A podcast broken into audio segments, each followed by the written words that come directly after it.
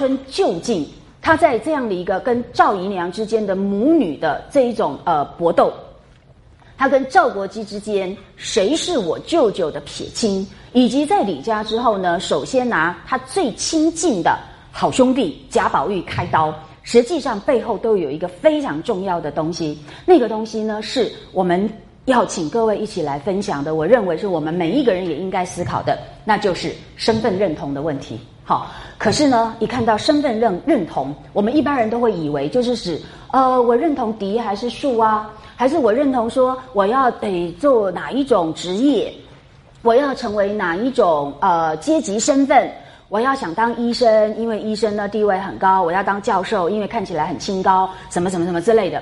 事实上不是的，这只是字面上一样而已。真正所谓的身份认同。呃，我看了美国一位呃哲学家的一些这个他的一个讨论哦，思想上面的讨论，我比较接受他的说法。他认为身份认同实际上是一种价值观和生活方式的选择。怎么说呢？在谈他的呃这个见解之前，我先提供一些呃我在阅读过程当中呃透过心理学哈或者是一些呃有关这个哲学思想方面的。呃，对于人怎么样来认识自己，怎么样来塑造自己，怎么样来看待自己，作为一个人的生存的意义，有一些想法。好，我们先做一个一般性原则的这个分享，好，然后再来回来看探春她究竟是达到哪一个层次。那就是说我希望跟大家分享的是，各位一定要注意一件事情。一个人他现在会变成这个样子，绝对不是呢，完全是外在环境所造就，否则人就只会是一个变色龙，他只会是环境的奴隶。然后呢，在这个芝兰之势就散呃散发芬芳，然后在鲍鱼之肆呢就浑身发臭。好，呃，当然固然比较容易出现这种状况，但是实际上不是绝对如此。因此呢。在这个主体心理学，哈，主体心理学是我比较喜欢的一个心理学的派别。你们一听到主体就该知道，好，呃，他们根本上相信人是有自己的主体能动性的。什么叫能动？就是你有主动权来认识自己，然后来为自己的生命的方向跟形态做出选择。你未必一定都是由环境来帮你决定哦。所以呢，主体心理学，你们看是。Subjective psychology 啊，那么这个就是告诉你，你才是有主，我觉得这才是人的尊严所在。就是这个主体心理学呢，告诉你说，你不是被你什么小时候所不知道的 libido 所决定，好，什么弑父娶母，哈，哎，不是被这些非理性的东西所决定。你真的是可以在一个很清晰的、有意识的状态底下，好好的认识自己，然后为自己做出选择跟判断。你们不觉得这才是真正的人的尊严所在吗？否则，人就是一直被环境决定啊，被什么 libido 的本本能所决定啊。那人的尊严究竟在哪里？人真正的尊严在于，你真的可以为自己负责。好，我想我们的观念一定要在这里先界定清楚。所以，主体心理学就认为，人类并不是客观世界的被动的反应，以至于呢沦为环境的产物。好，他们指出，人在发展呃跟成长的过程中。事实上，有一个非常重要的影响你的心理发展的重要因素，那就是所谓的主体能动性。好，那当然不是只有主体能动性啦。事实上，人呃有这个很复杂的各式各样的这个因素，好，在影响我们的心灵，甚至我们都在不自觉的情况。但是他希望你不要忽略主体能动性呢，实际上跟教育和环境，好，总共三个因素。那么，教育跟环境都是你后天会遇到的，但是你千万不要忘记，你仍然还有一定的比例是你自己的主人。这就是呢，主体能动性的价值。那主体能动性跟教育环境一同构成主体心理发展的三维结构模式。而主体心理学认为，它固然不能忽略环境跟教育对一个人产生的影响，可是。主体能动性作为主体跟这个世界相互作用，它事实上才是一个真正的主导的潜能。我认为这才真正道出探求人格形态的核心。意思就是说，每一个人都会遇到很多外在的因素，但是这些因素如何在你的人格内涵中产生作用，甚至变成你的人格的一部分，最终还是要诉诸你的人格形态。好，怎样的人他就会转化。他所受到的各种讯息，然后不同的人会把同样的讯息转化成不同的样态，而变成他自己人格的一部分。所以，我认为归根究底。你还是要反求诸己，你是怎样的人，那些环境啊，那些教育所带给你的那些讯息、那些因素，也才会变成你的一部分。所以，同样的呃时代，同样的教育，但是会成长出王维这样的人格，也会成长李白那样的人格。那当然，我现在是很粗略的来说了啊，事实上他们遇到的那个环境还是不一样的。但是我只是在说。并非你看到丑陋的东西，你就要变成一个左拉这样的小说家，对不对？你事实上呢，看到无比的丑恶，你依依然可以在里面升华出像王维这样的人格。我的意思就是说，他们可能都可以非常的深刻，也都可以非常的有内涵。但是为什么左拉就要去写酒店，要去反映那么多丑陋的人性的真实？他事实上是义愤填膺，他真的是充满悲悯。可是他所刻画的世界。就是真的非常的肮脏，好。可是为什么我们不可以在面对同样的事情的时候，我们做另外的一种呃有光辉的，那么也让我们从在悲悯中升华出一种这个慈善，一种呢一种亲近。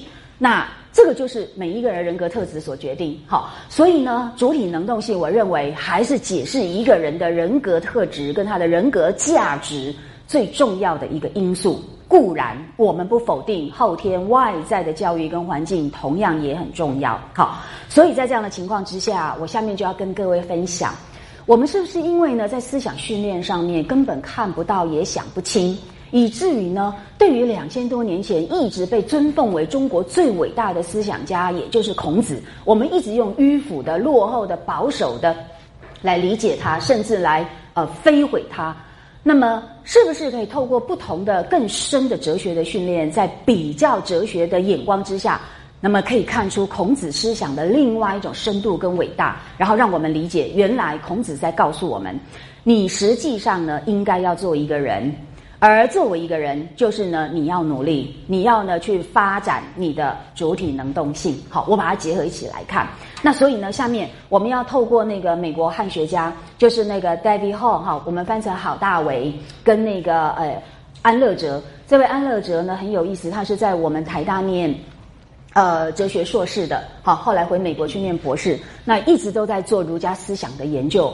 非常的精彩，好，那么他就在呃孔子的哲学的研究里面，我找到其中一段话，呃，事实上呢，他们这个研究有好几个部分让我真的是大开眼界，我没有想过原来可以用这样的方式去理解呃儒家的哲学哦，儒家的看法，那么他们做很精密的。以呃这个训诂上面的掌握，然后呢又有非常深厚的包含了中西哲学的这个背景，然后就会发现，原来我们可以用这样的方式去理解这么样积极的、这么样正面的呃儒家的内涵。他在讨论到呃《论语》哈，当然他也会参照孟子里面呢呃所用到的几个呃 key word 啊，那么就涉及到民跟人之间的差异。《论语》里面呢，他常常会提到人。也会提到“民”这个字啊，然后呢，他把这些呃这个相关的段落全部呢加以整合，加以呃分析，然后呢注意到人跟民的意义是不一样的。那么，但是它的不一样也未必只能够用什么阶级斗争啊，然后人就是统治者，就是有权力的人，就是贵族，然后民就是那种被统治、被剥削那一种呢盲昧无名的人。呃，不完全是这样子哦，所以呢，他们开始呢，从呃另外一个角度呃去看待这些呢，把人分成不同层次的这些说法背后有什么其他可能的意涵？那这些可能的意涵里面呢，我觉得有一点值得我们现在来作为参照哦。他说：“民跟人到底有什么差异呢？事实上，当然有很多差异，呃，而且也不可否认，民真的确实呢，就是那一种没有被教化过的哈，一般的呃蒙昧的，然后甚至因此活在一个心灵可能是没有被开发的这种状态底下的人哦。那人就不是，人就是真的你具有主体性的，你受过文化的教育的，而因此你有知识可以思考的。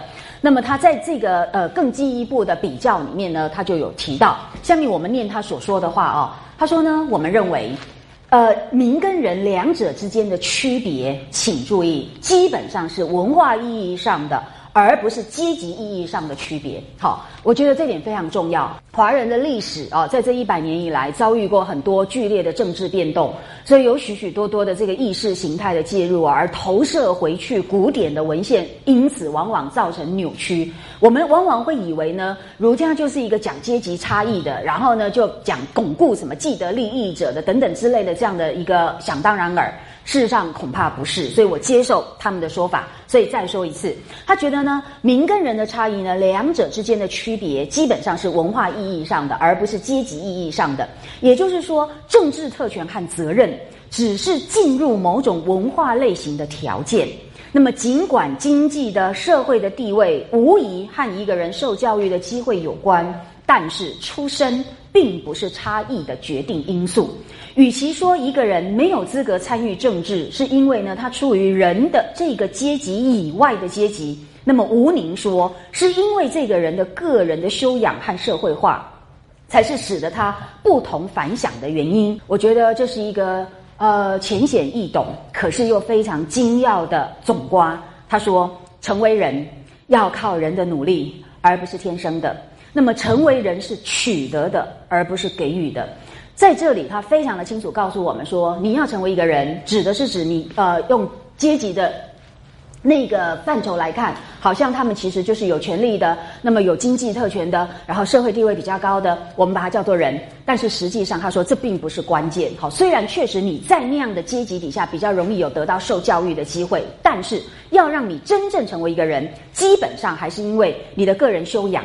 然后呢，以及你的努力而取得的，所以呢，不是你的出生就会天生让你变成一个人，而是呢，你要不断的努力。哈，我觉得这一点是他们诠释的孔子哲学里面呢，我认为，呃，无论这到底是不是孔子的意思，我认为也是。好，我认为是。但是呢，也也许有些人在他们的研究里面认为不是。但是我想，无论到底是不是，单单就这个观念本身。就非常值得我们醒思哦。你到底有没有想过，你要怎样做一个人，是要靠自己的努力，而不是上天或者是你的后天环境给你的。然后你的尊严是要取得的，而不是等着别人来给你。所以我才会重复的说，当一个人不尊敬你的时候，你要。反省自己，因为你没有让人家值得尊敬的地方。可是，当一个人不尊重你的时候，是那个人要反省，因为他没有文明，他没有教养，他连对人的基本的礼貌都不懂。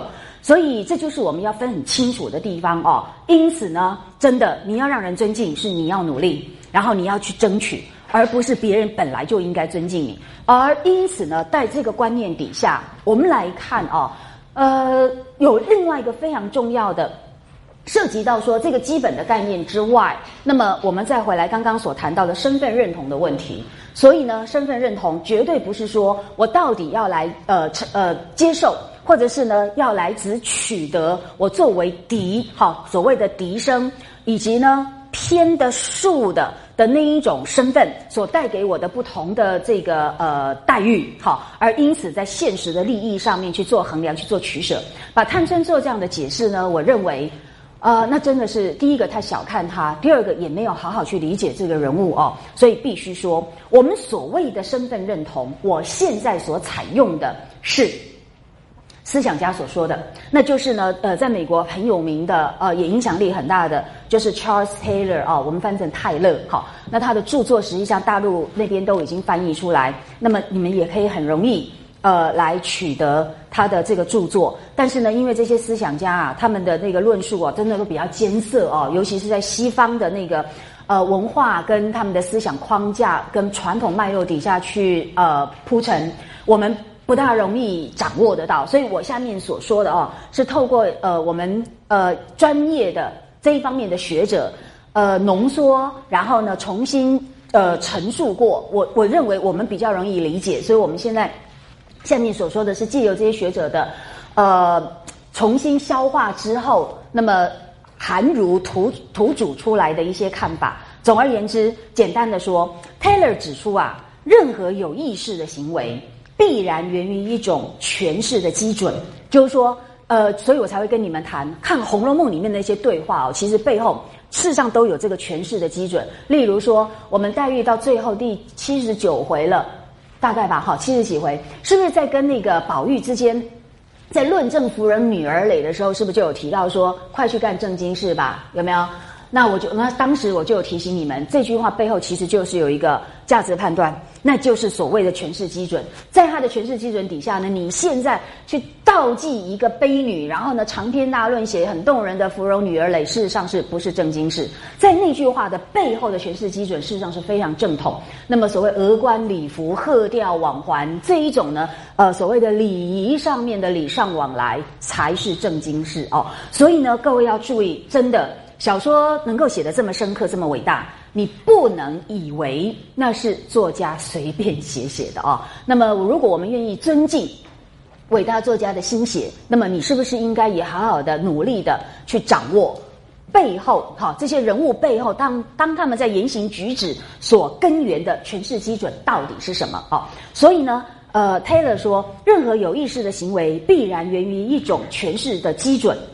否则啊，如果没有这个诠释的基准哦，一个人呐，他就会流于恣意妄为或无所适从，对吧？所以人每一个人背后其实都有这样的东西，好，只是每一个人的这个诠释基准会不一样。好，那么这样的诠呃诠释基准呢，最终最终，请注意，归根究底，它是植根于行为主体的认同。好，就是你这个行为主体到底你为什么这样去做？你为什么做这些取舍？你为什么进行这些呃判断？背后都有一个所谓的认同的问题，可是什么叫认同呢？不要再用一般的身份认同，用很粗浅的什么职业啦、身份、阶级这些来理解，不是的。所谓的认同，它是一种自反己身就何所属的问题。好，就是你要自我反思，你自己究竟属于什么这样的一个问题哦。因此呢，对于泰勒而言，呃，认同是行为主体进行判断的时候无可逃避的框架。好，这个是请注意，这是一个最基本的认识。可是，什么叫做己身就何所属？我们还是可以很一般的呃去看说，哎呀，就是我到底是属于呃贵族，我还是属于平民，我是嫡还是庶？你还是要用这样的一个很粗浅的这一种外在的观念来理解的话，那就不是泰勒的意思。所以我们下面要进一步来说哦，我们要进一步的来厘清所谓的身份认同，也就是呢。行为主体自反己身就何所属？哈，究竟是何所属这样的问题呢？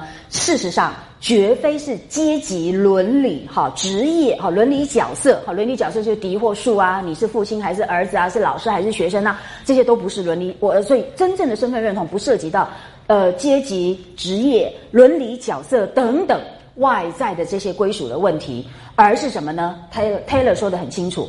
认同不是自己是谁这一种描述性的问题，就是我是谁啊？我是老师，我是一个博士，我是一个大学教授，这个都是描述性的问题。可是这不是他所关心的身份认同认同的问题。泰勒所关心的是自己是什么样的人的这个问题。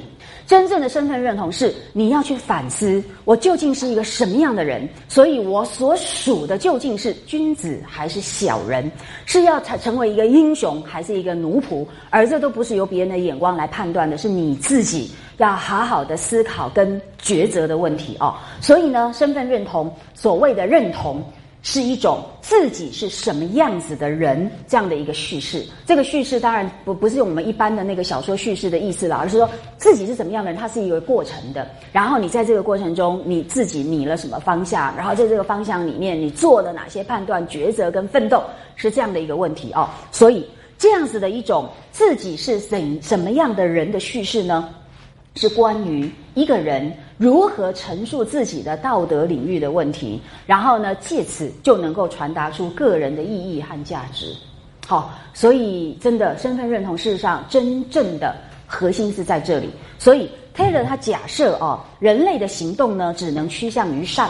好，这个是他的哲学，所以他认为自我的认识呢，就是一种让生命有意义的追求，然后把你自己对于自己的故事和跟这个善的关系，你把它具体讲清楚的一种倾向。好，他认为，简单说，他认为人他一定呢就是要趋向善，然后你自己是怎样的人，你要让你的生命是有一个有意义的追求，然后把你自己的故事，把你的人生去跟这个终究要趋向的善，那么。关系是什么？然后你自己把这把这个关系讲清楚。好，每一个人讲的呃结果会不一样，那就是你为你自己自反己身究竟何所属的一个解答。好，好，也就是说，认同就是一种对于个人而言呢，是一种对于善的认知。然后呢，自我的认识就是让生命有意义的追求善，并且你要跟善来共构好的一个问题。那这当然，这是哲学家对于人性的一个很积极的正面的肯定。呃，我喜欢这样子的一个方向。好，然后呢，所以我们再举呃一个比较不是像 Taylor 这样子很学术性的，是在思想界的领袖级的，比较社会学的哈，也比较是从这个一般人的角度来谈的。他这个是那个 Ericson 哦，艾里克森。那么他也认为，身份认同是指。一个人在成长过程中经历了某种心理危机或精神危机之后，所获得的一种关于人和就是个人和社会关系的健全人格。这个健全人格指就是 personality，就是你的人格特质哦。那么所所以所谓的身份认同，绝对不是外在的身份、阶级、伦理角色的这些问题，什么抵押数啊，这个真的不是探春所关心的。事实上，也不是我们在谈身份认同的时候所应该要着重的。我们应该要着重的是像 Taylor 哈他们所说的这个层次，事实上这也确实就是探春的身份认同认同的一个关键所在。所以，我们再借由 E Erickson 的说法，好，我们再重复一次把它讲完。他认为身份认同是指一个人在成长过程中，你经历了某种生理呃心理危机或精神危机之后，获所获得的一种关于你的个人和社会关系的这个人格问题。那么，他是一个人对于某种社会价值观念和生活方式的认同和皈依，所以这样的一种认同是深藏于个人的潜意识之中，而且它具有统一性和持续性。那么，请各位注意，显然，如果用在呃每一个人身上。你自己都要先意识到这一点哦，真的，因为我们一般人叫做百姓日用而不知，我们其实就是很顺着一个潜意识的支配。那表面上我们好像都是自己的主人，我们在做很多的判断选择，但是我们常常真的是停留在一个生活的浅层、一个意识的浅层，非常表面的来面对自己。而我觉得这些思想家，他事实上是帮助我们更深刻的了解到，你事实上不止这样，人也应该不只是那样。而是应该呢，很深入的理解到，你可以去思考跟着力的层面究竟有多深，而归根究底，那都是你要对自己的人生很自觉的去探究，同时为自己的人生找到一个方向。好，那这个方向呢，事实上根植于你内在某一个具有统一性跟持续性的潜意识中的这一种身份认同。好。所以呢，你要叫你到你究竟要做怎样的人？这是每一个人归根究底，你最根本也最重要要面对的课题哦。所以谈到身份认同的问题，包含 Taylor 或者是呢这个 Ericson 的说法，必须要注意。你只要一涉及到这个层面的身份认同，往往会指涉了自我觉醒、自我形象以及自我投射和自我尊重等等心理学的内涵。好，所以这是非常有意义的一个对于身份认同所谓的 identity 的一个阐述哦。我希望我们要认识到这一点，因为呢，你必须要涉及到自我觉醒、自我尊重的等等的人格上的问题。好，而我认为呢，用这样的角度来理解身份认同的这个课题，也才能够切中探春跟赵姨娘之间。他们的母女关系的真正关键在哪里哦？所以简单的来说，我认为，我用我的话来讲哦，我觉得探春跟赵姨娘之间的冲突跟决裂，其实关键就在于不是嫡跟庶的这些权力利益的这个纠葛，而实际上是在于双方的身份认同出现了根本的歧义跟重大的落差。所造成的，也就是说，不是一般人所以为的。探春要去认同什么？我是贾家的，不是赵家的。我是什么？呃，我是主，你们是奴，完全不是这个问题，而是身份认同的差异。这个差异是什么呢？对于赵姨娘来讲，她安于一个她自己都不知道的一种小人的认同。好，所以呢，她处处都是呢，只是在呃要求徇私，然后要得到各种，只要给他利益、特权啦、堕落啦都没有关系。可是呢？对探春来讲，他的认同是他要做一个君子。各位不要忘记，我们前面花那么多时间来看他的房间的布置，他的爱好是什么，他的审美品味是什么，这些都是人格特质的表露，也就是呢，涉及到他要成为一个怎么样人的人的一种非常具体的展演。而因此，赵姨娘是在怎样的人格基础上定义自己和贾家的关系？几乎也就同时决定了她面对探春的心态和角度，好，同时也更连带的决定了探春对赵姨娘的态度和立场。这个话的意思是说，赵姨娘她是在一个怎样的人格基础上面去定义自己跟贾家的关系，就会决定她怎么样去看待探春好的这个心态和角度。意思是说，我们讲了这么多的时间了，主要就是希望大家可以理解。我现在要谈的就是说。对赵姨娘来讲，她其实呢，她定怎么样定义她跟贾家的关系？有没有注意到，就是利益的敌对嘛？好，贾家只要少一分，我们赵家就多一分。他是用这样的关系在定义赵跟贾，好，这两呃这双方的关联，而不是他不服从呃这个宗法。那不服从宗法有积极的意义，也有非常堕落的意义。而很不幸的是，赵姨娘是堕落的这一种，她只认为只要贾家呃的财产。那么，呃，不被别人所这个侵占，那么他们赵家呢就多了一分的利益啊。我觉得他是这样定义他跟贾家的关系。那这么一来，也就决定了他面对探春的心态。为什么我们会说他把亲生女儿当做摇钱树？就是这样，因为对他来讲，他跟贾家之间的这个利益的这个消长关系。就可以透过探春以及贾环跟他有血缘的连结的这些人来达到好，所以他不断的要探春给他各种好处，然后呢勉强探春去接受。呃，在宗法制度中的奴才是要他是血缘上的舅舅，他所作所为基本上就是靠着这个关系要去谋夺贾家的财产，而这个是我们探春当然完全不能接受的。所以当他这样的定义他跟贾家的关系，然后也用这样的方式来。呃，安排他跟探春的这个母女关系，这当然就连带的造成了探春的反抗。好，因此我说也就连带决定了探春对赵姨娘的这一种态度。所以，她不断的要把赵姨娘跟赵国基以这个奴才来加以呃这个打回原形，并不是为了贬低他们，为的是呢杜绝这样子的一种定义。让你们懂我的意思了吗？好，所以呢，我认为存在于探春跟赵姨娘之间的对立关系的真正的本质，并不是封建上面出身背景的嫡跟庶，或者是正与偏的这种势力之争，而是人格心灵上面的君子与小人、高贵与卑劣的意志的对抗，以及呢，在待人处事上面公与私、义与利的不容妥协。对于探春来讲。他没有办法让自己成为小人，他也不愿意呢以一种卑劣的方式来生活，只是呢靠着血缘的连结成为一种利益共同体，然后呢不顾法理，然后呢一味的徇私，这个是探春绝对不能够忍受的。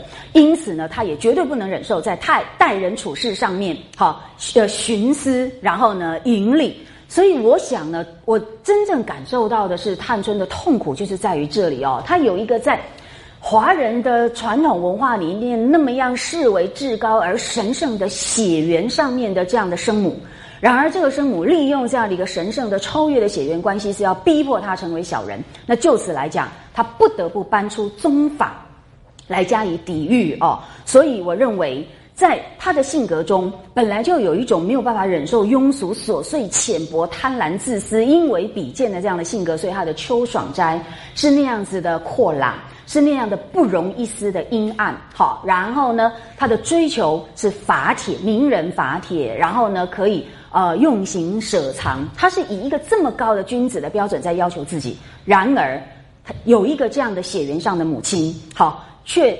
努力的要用这一种所谓肠子爬出来的关系，要来把他向下拖到深渊。那于是呢，对探春来讲，人际关系上面呢，如果会为他带来堕落和毁灭的，无论对方是谁，他就会毅然决然的加以断绝，即使对方是血缘上面的生身之母。好。我觉得探春她给我的感觉，事实上是一种非常悲壮的英雄。好，她不是耻于她的出身，好，因为庶出好像我们一般都会认为是比较卑贱的出身。事实上，对探春来讲，她根本不在乎这个。她说：“这个我是庶出的，我是姨娘生的，谁不知道？可是有什么必要天天在翻搅这个呢？”所以她对探呃赵姨娘的指责就在于这里。她的指责，请注意，绝对不是我们很多的读者所以为的。哎呀，她自卑呀。哎，什么庶出就是他的痛处啊！你只要一谈到庶出，他就会跳起来生气啊！其实完全不是，他之所以非常愤怒，赵姨娘经常拿这个呃庶出来翻搅一些事物，是因为赵姨娘紧抓血缘不放啦。懂吗？所以呢，一天到晚说你是我生的，你是我生的，事实上其实就是要他用血缘来徇私，所以他才会觉得说你没有必要一直强调这一点，因为这是一个客观事实，大家都都都知道。当你每次抓住这个来发挥的时候呢，事实上你又是要把我拖着跟你们一起堕落，那于是他才会这么的悲愤哦。所以呢，我们下面有一段我认为应该要澄清的文本事实，来跟大家做一个呃厘清，就是说我刚刚提到了。我们一般都会以为庶出好像就是比较卑贱，好跟嫡呃嫡生的那个差异好像非常明显。我必须跟大家做一个说明啊，呃，目前还不算定论，因为我所读到的一般历史学的或者是呃社会文化的这个传统社会文化的研究，确实看到有很多的这个历史的这个案件哈，历史的文献的记载。是说啊，嫡跟庶确实在一个家族里面，呃，会有很大的差别。那当然，嫡跟庶，一个是正配啊，一个正室夫人，一个是呢一个所谓的银奔的妾哦，他们本身地位就非常悬殊。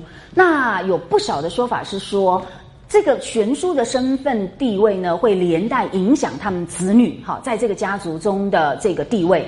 呃，从六朝的相关研究到清代的王府中的呃，无无论是回忆录好，或者是研究，都确实有很多是这样说的。那么这个事情各位先有一点概念。但是啊，我们现在要阅读的是《红楼梦》啊。那《红楼梦》本身是一个自给自足的一个艺术世界，固然它也反映了它这诞生这部作品的那个现实的历史时空的许多的社会要素。但是它毕竟是一部文学作品。那么我在《红楼梦》这部文学作品里面所看到的哦，却不一样。好，所以如果我们要理解的是小说中的人物，你就必须用这个小说的世界作为基本框架。好，那所以呢，《红楼梦》所提供的这个基本框架是什么呢？从《红楼梦》里面所去发现的啊，是在贾府这种妻妾成群的大家族里呢，子女身份上的正数之别，并不是我们现在所以为的那一种差异很大。然后呢，你再用这个差异很大来理解什么探春会自卑，呃，我觉得这个以《红楼梦》本身来讲，事实上是错的。我们来看一下有一些相关的证据哦，那就是呃，首先第一个是在第五十五回，哈，平儿跟王熙凤。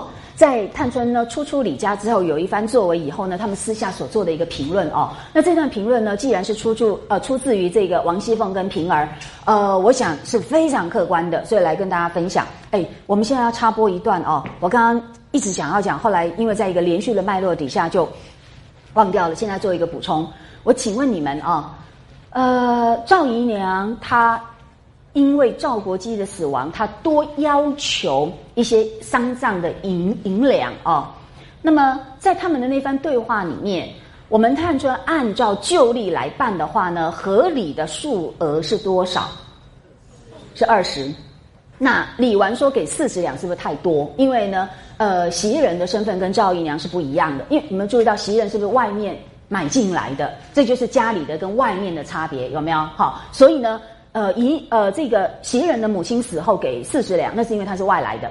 但是呢，赵姨娘不是，她是家生的，所以呢，她还是只能拿二十两。那么在这段描述当中呢，各位注意一下哦。后来那个平儿是不是就赶到了？有没有？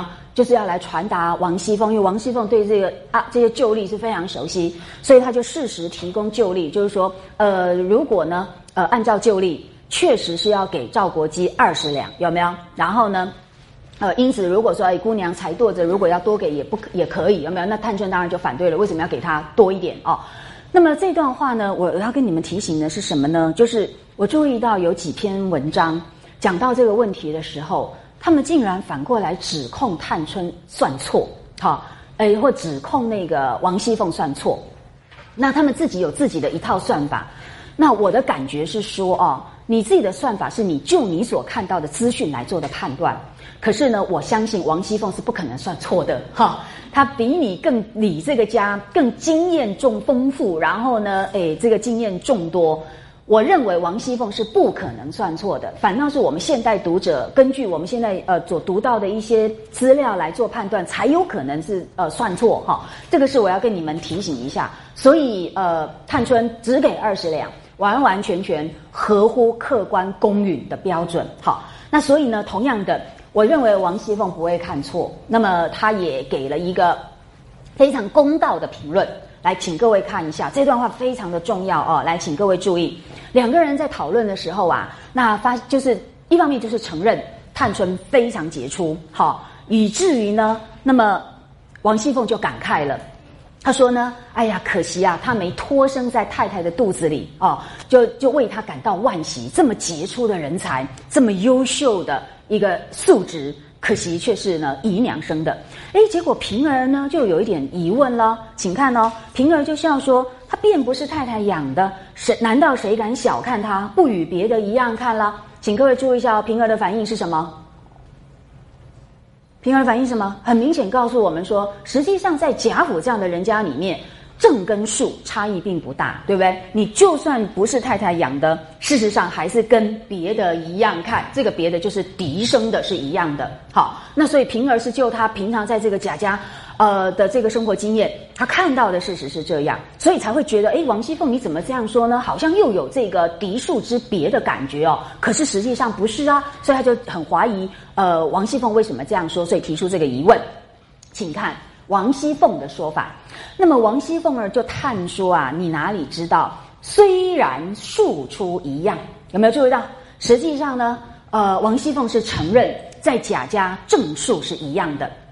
注意到喽，他们两方面在这一点判断上面，事实上是一样的哦。那只是王熙凤为什么感慨呢？是别有原因，请看一下。他说：虽然庶出一样，女儿却比不得男人。哎，到底比不得男是什么呢？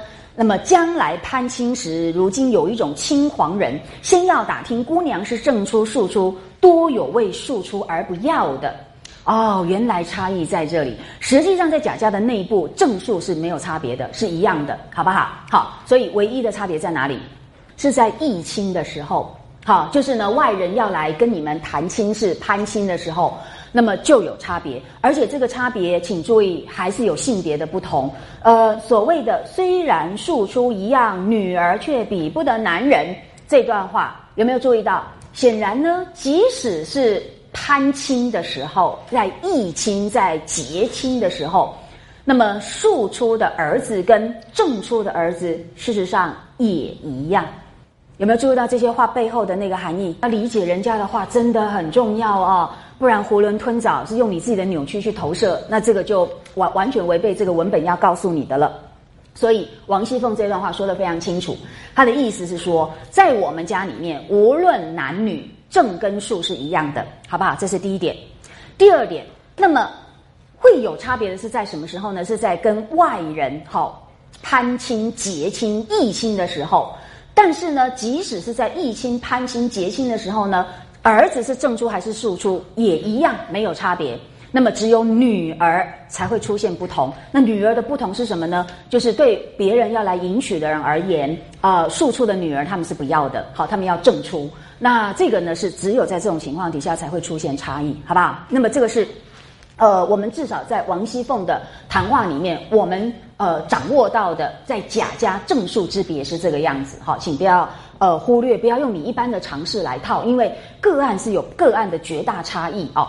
好，所以呢，就这点来说，我们必须要认识到《红楼梦》里面所写的贾府的世界正数是没有差别的，所以探春没有什么好自卑的。好，那这是第一点。尤其呢，我们再强调一次，在这段话里面，呃，一再提到说，谁敢小看他，不与别的一样看，跟庶出一样。好，这些用。字遣词，清楚点明了呢。这些子辈哈，这些晚辈在家族内部的地位和呃联系关系上面呢，呃，无论男女正数，他的角色或身份其实并没有类型上和等级上的不同。所以呢，请你们注意，当呃一开始探春李家的时候，刁奴们刻意要为难他，要看他这个闹笑话的时候呢，那么就有提到，呃，平儿呢指责他们说：“你们真的实在是太离谱了哦。”怎么可以这样子的？这个呃，年轻主子当家，你们竟然这样的藐视哦！那媳妇们当面当然要先为自己开脱啦。你注意一下哦，他们说的话也很有意思哦。他们说就直接要撇清啊，说我们没有啊。他就说，如今小姐是娇客，若认真惹恼了，我们可是死无葬身之地的。意思是说，所以我们才根本不敢去惹探春。注意到这个话没有？所以哦，小姐是娇客。娇客是宠儿的意思，所以呢，惹恼了她的话，哎，真的把她惹恼了，我们是死无葬身之地的。所以庶出的探春何尝有所谓的卑微吗？没有，她事实上呢，一样是可以有这么高的一种这个权力的施展跟她的这个威势哦。那么后来呢？平儿私下去训诫那些呢，呃，为难主子的，就是所谓的那个呃刁奴们嘛啊，训诫他们的时候呢，他就挑明了说，请你们注意，这都在第五十五回出现过。他就说啊，你们太闹得不像了。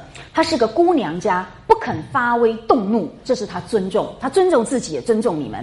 但是呢，你们哦就藐视欺负他，这样是你们实在是太不长眼睛了，是这个意思。他说啊。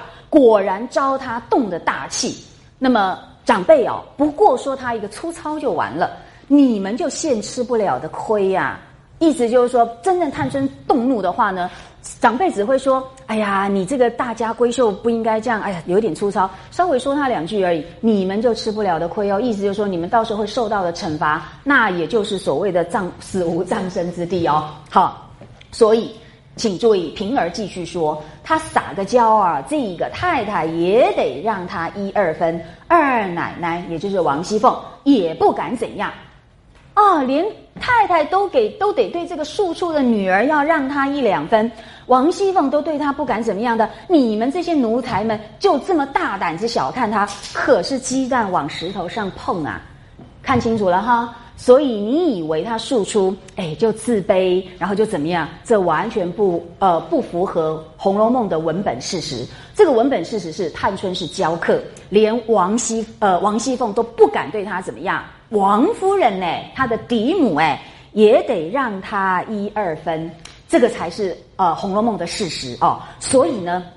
接下来，当凤姐在谈论说：“哎呀，我们两个孤军奋战，实在对这个家呢，呃，一方面也有一点心有余而力不足；另一方面，我们真的需要更多的同道来帮忙。”于是呢，他就在呃一一的隶属家中还有哪些人是可以大家来同心协力的人，里面就提到，呃，探春又是咱们家的正人，然后呢又非常优秀。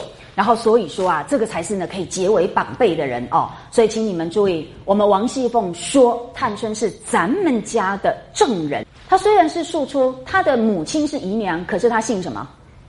她姓贾，她就是我们贾家的子孙。所以她是呃，这个正就是很正统，而且明公正道，而且呢毫无疑问就是我们贾家的子孙。所以呢。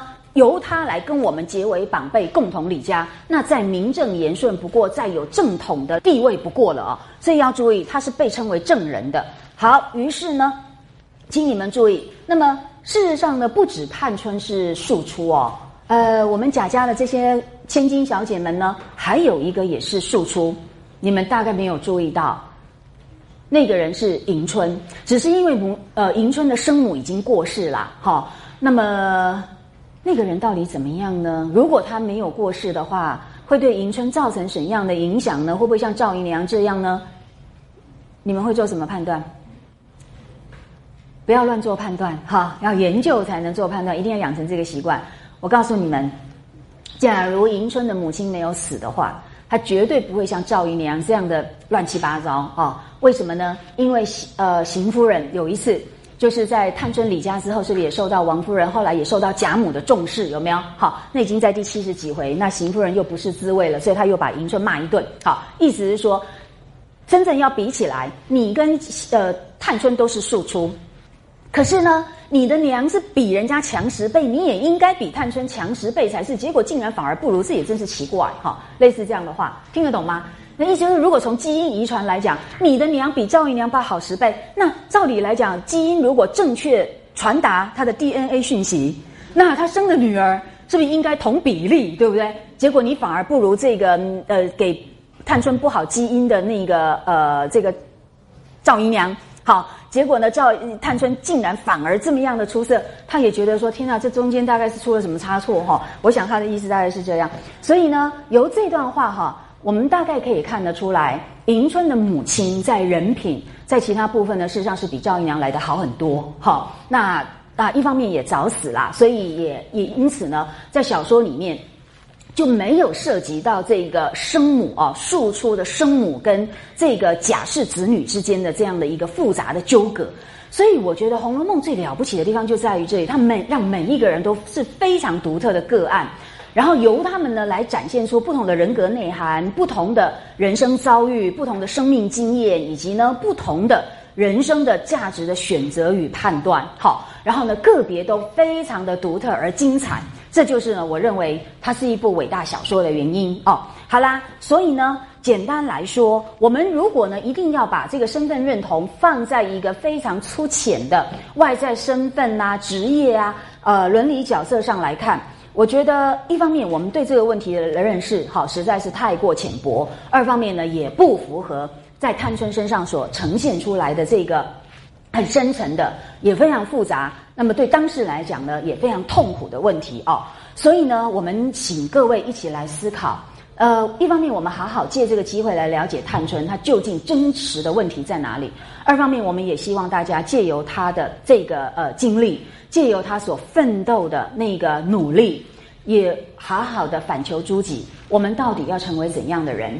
这个世上呢，才是我们要终其一生不断的叩问自己。也不断的呢去努力奋斗的一个最高的一个人生目标，好，那这个是要在自觉的情况底下来进行，那不能够由你的天赋，不能够由你的潜意识来帮你选择，所以呢，我们才会说身份认同问题会涉及到自我觉醒，有没有？自我形象，然后呢，以及呢自我的投射，这种呢，事实上是每一个人都真正要面对的最根本的重大问题。好，所以呢，我想在探春的这个部分，我们现在呢终于告一个段落。但是呢，还有一个非常呃值得来讨论的问题，就是当探春离家之后，她怎么样呢来扮演一个绝佳的长官？好，那么我把它称为女性管理学。哈，那当然这跟女性不一定呃是最呃关键的。事实上呢，无论性别。当你作为一个主人，当你做一个长官的时候，你怎么样进行一个最亲民、最为公正又最有担当，但是呢，却又有绝佳的统御能力的一个长官？实际上呢，在探春身上，我们可以看到非常精彩的表现哦。那么，这也是我觉得曹雪芹在塑造探春这个人物的时候很独特的一个切入点。那么，在别人身上，我们没有看到这一点。好。呃，唯一的一个是王熙凤，但是王熙凤作为一个长官，绝对比不上探春那样的杰出。所以呢，我觉得第五十五回以后，探春实际上是《红楼梦》的主角。好，那么因此我们在探春的这个人物论一开始，我不是引述了西园主人的这段话，有没有？他不是说《红楼梦》这部书呢是分情势和家国而作，有没有？以情而言，这个这本书是。黛玉为重，可是以事而言，这本小说是探春最要，有没有？那么情呢，在小说的前半部发挥的非常淋漓尽致，也为我们的读者留下很深刻的印象。所以我们以为，那么黛玉跟宝玉的爱情呢，呃，是整部小说的重心，甚至认为《红楼梦》是一部情书。好，但是我自己个人的看法不是，我觉得西园主人说的才对。实际上呢，整部小说在。三四十回以后啊，宝玉跟黛玉的情感已经进入到一个稳定期哦，也就是说彼此已经不再互相试探，也没有那种悬心的纠葛之后，两人进入到稳定期了。实际上呢，整个作者叙事的重心就已经转向家族内部的整顿，好，跟各式各样复杂的人际纠葛上哦，也因此。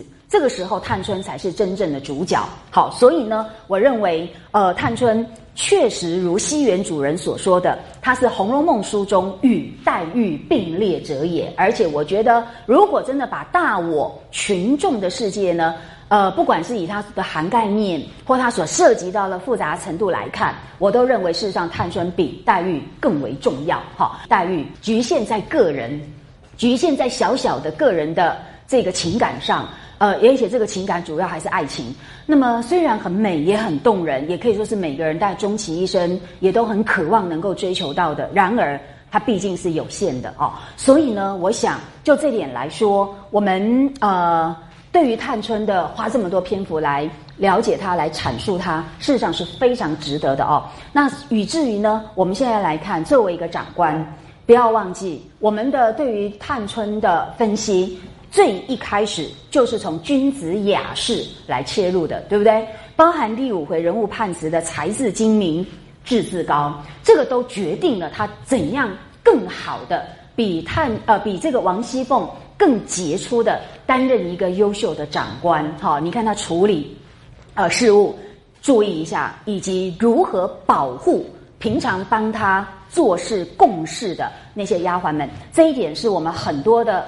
呃，主管好，可能都忽略掉的一点好，所以这位有才有智的女性，当她呢担当家务而理事的时候，我认为她可以是一个现代的一个杰出的总经理好或董事长。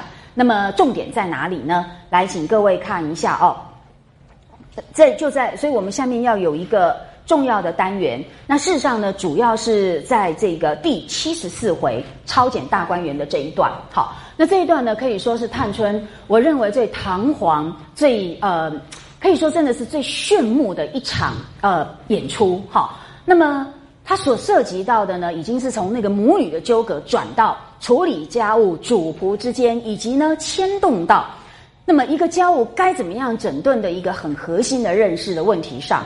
所以呢，我想先让各位呢回顾一下这一段我们曾经讲过的话哦。所以这位女君子平常默默的，呃，这个舍藏哈，然而她不断的在涵养自己，所以才智精明，志自高。请看第五十六回之之燕斋的评论，这个你们要记一下。而这些呢，都很充分的表现在第七十四回的超简大观园。之燕在说，探春是看得透，拿得定。说得出，办得来，是有才干者，所以第五十六回的回目呢，是用“敏探春心力除素弊”。这个“敏”字的定义，就是探春呃，这个脂砚斋所说的。所以“敏”不只是敏捷、敏锐、聪明、精敏这个意思而已，呃，不完全只是一个快速的反应、灵活的呃一个。这个呃，这个行为举止而已哦，不是背后呢，就跟身份认同一样。我觉得之燕在说的更彻底，所以请各位记得住，要看得透，要注意穿心透肺，知道关键在哪里，而不会被一些人情表层的那些混呃这个混淆的人士所干扰。